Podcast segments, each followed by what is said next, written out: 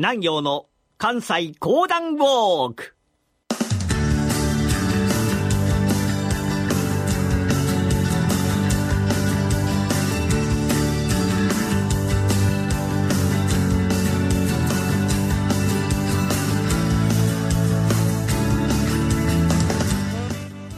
南陽の関西講談ウォーク。この番組はなにわの講談師極道南陽さんにこれまで歩いてきた歴史上の人物や出来事にゆかりの深い関西のさまざまな土地をご紹介いただきます。今回から楠木正成についてのお話が始まります。それではこの後南行さんにご登場いただきましょう。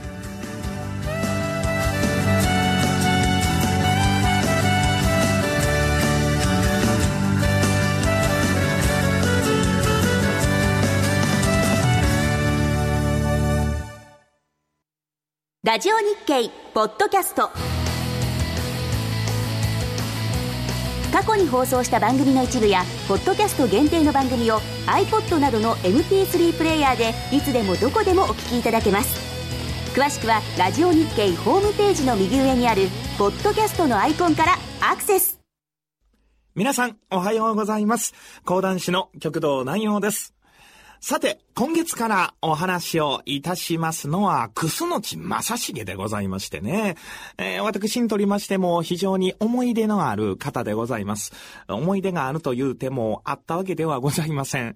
えー、私が住んでおりましたのが南河内でございましてね。大阪の河内、その中でも南川、ああ富田林とか藤井寺とか、河内長野なんて言われるところがそこでございますが、そこで私、非常に長い間、暮らしておったもんでございましてね、えー、学校の校長先生の話でよーくこの、楠木正成の話が出てきたんでございますね。そうでございますので、えー、まあ大人になって、まさか自分が楠木正成の話を喋るようになるとは、あとこう思ってございます。が、さて、この楠木正成が生まれる時からのお話でございます。赤坂城の城主となりましたのが、父親の正藤という方でございました。この正藤が住んでおりました城の大手先のところに、一本の大きなクスノキの大木があった。そこで、クスの木と言うだそうでございますね。また、皇室とのつながりがありましたので、吉花が流水に浮かんでいる文様、菊水を旗印や門に使ったんやそうでございます。まあ、講談師、見てきたような嘘をいいと申しますからね。まあ、どこまでがほんまかどうかはわかりませんが、マサト夫妻、まあ、仲がいい。夫婦喧嘩なんかしたこともございません。まあ、ところが、どうしたものか、二人には子供がいない。奥方が31歳になった時に、うーん、これ奥や。どういうものか、二人の間には子供がいない。実子がなくとも、養子でもよいが、愛なるべくは、実子が欲しいものじゃのう。ま、まさとからこう言われてしまいますと、奥さんも非常に都合ございました。殿、いかにも、仰せられます通りでございます。何故、一人の子もできるのでございましょうか。はあ、本に思い出しました。折々あなた様もお話しなされますように、当の孔子と申す聖人は、二親が持久山と申す山へ祈願をいたしました。すなわち、告げ子をしたそうでございます。告げ子をした月に解任、月道で生まれましたのが、玉のような男の子。よって孔子は、名を旧、字を中字と名付けられたとか。なるほど、なるほど。わしもそこには気がつかなんだ。しからば、申し子をいたそうか。幸いこの近くの市議さんは、毘沙門天を祀られておる。はい。私も今、それを思いつきたるところでございます。殿様は祭りごとがありまするゆえ、私が百日の間、監禁院毘沙門天に参詣をいたし、こう授かって参りと存じます。うん、さようか。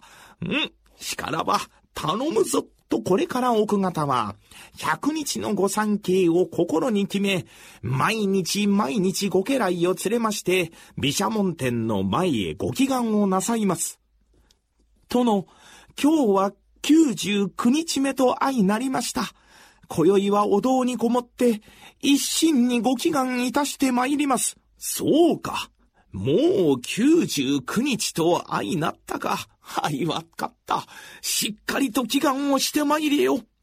奥方は99日の夜から、お堂におこもりに相なり、真夜中を過ぎ満願の100日を迎えたのでございます。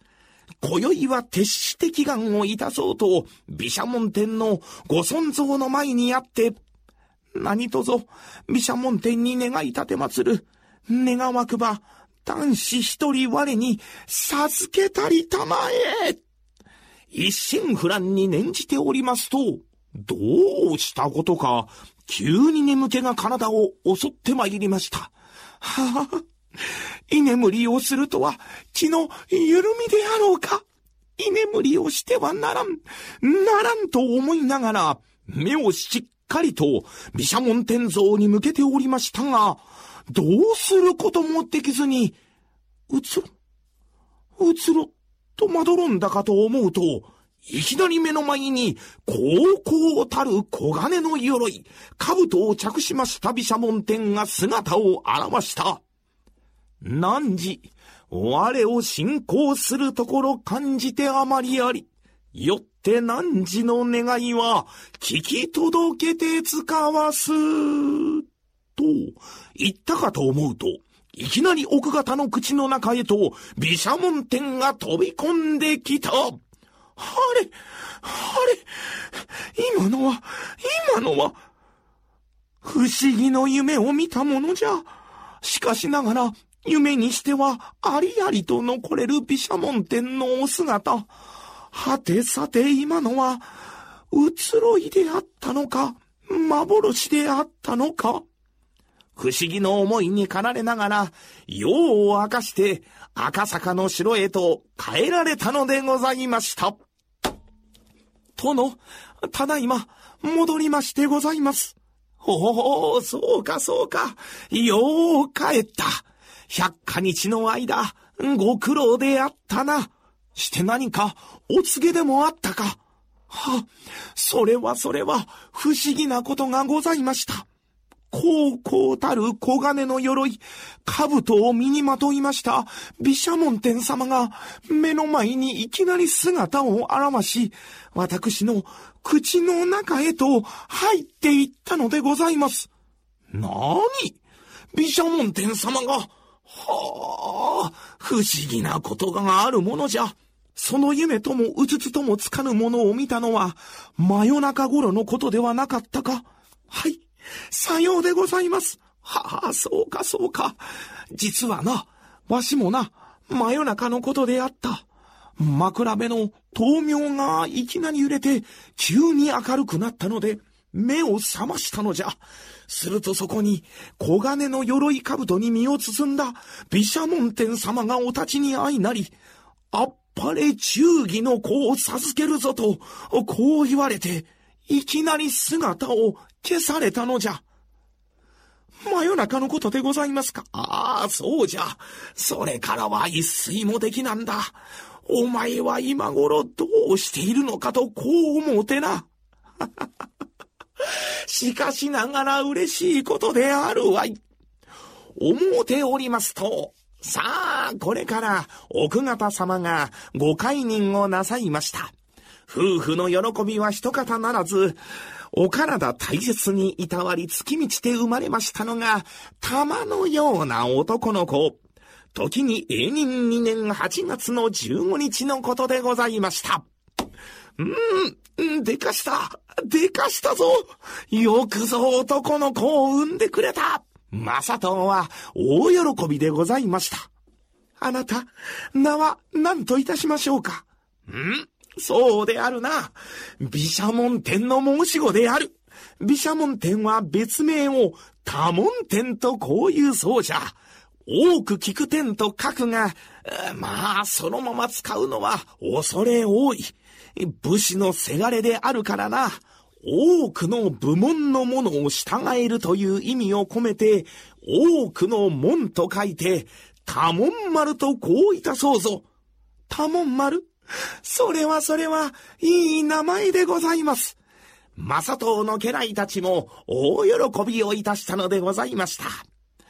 さあ、これから多門丸がどのように成長するのか、面白くなるわけでございますが、この続きはまた次回のお楽しみでございます。極道南陽でした。ありがとうございました。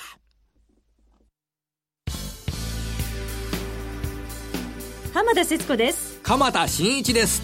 投資という冒険をもっと素敵にするためにマーケットのプロを招いてお送りする「ゴーゴージャングルマーケット」は毎週金曜午後4時から。お聞き逃しなく。楠木正成幼年期の名前多門丸が誕生したのは現在の大阪府南河内郡千早赤坂村現在大阪府の市町村で唯一の村となっている千早赤坂村には正成に関する史跡がいくつも残っています。地元では正成は楠木の君と書いて南光さんと呼ばれ親しまれてきました。村役場から歩いて10分ほどのところにある歴史農家公園には南光誕生の地と刻まれた石碑が立っています。この苔むした石碑は大久保利通が明治8年1875年に行った正成の遺跡巡りの際に建立されました。昭和61年1986年には誕生の地の一角に村立郷土資料館が開館し民族資料のほか正成に関する数々の展示がなされています。平成3年1991年には楠木正成の生きた時代を描いた大河ドラマ「太平記」が放映され当時郷土資料館には年間4万を超える見学者が訪れたそうです。公募で決められた千早赤坂村のキャラクターは正成君。正成の少年時代をイメージしたその姿は村役場や郷土資料館の周りの看板などで見ることができます。楠木正成生誕の地千早赤坂村へは近鉄富田林駅からバスでおよそ15分。歴史の丘公園内には大阪府下で最初の道の駅がありますがコンパクトな外観から日本一かわいい道の駅とも呼ばれているそうです。車でお越しの際はぜひお立ち寄りください。南行の関西講談ウォーク。来週は楠木正成が少年時代に修行した関心寺をウォークします。どうぞお楽しみに。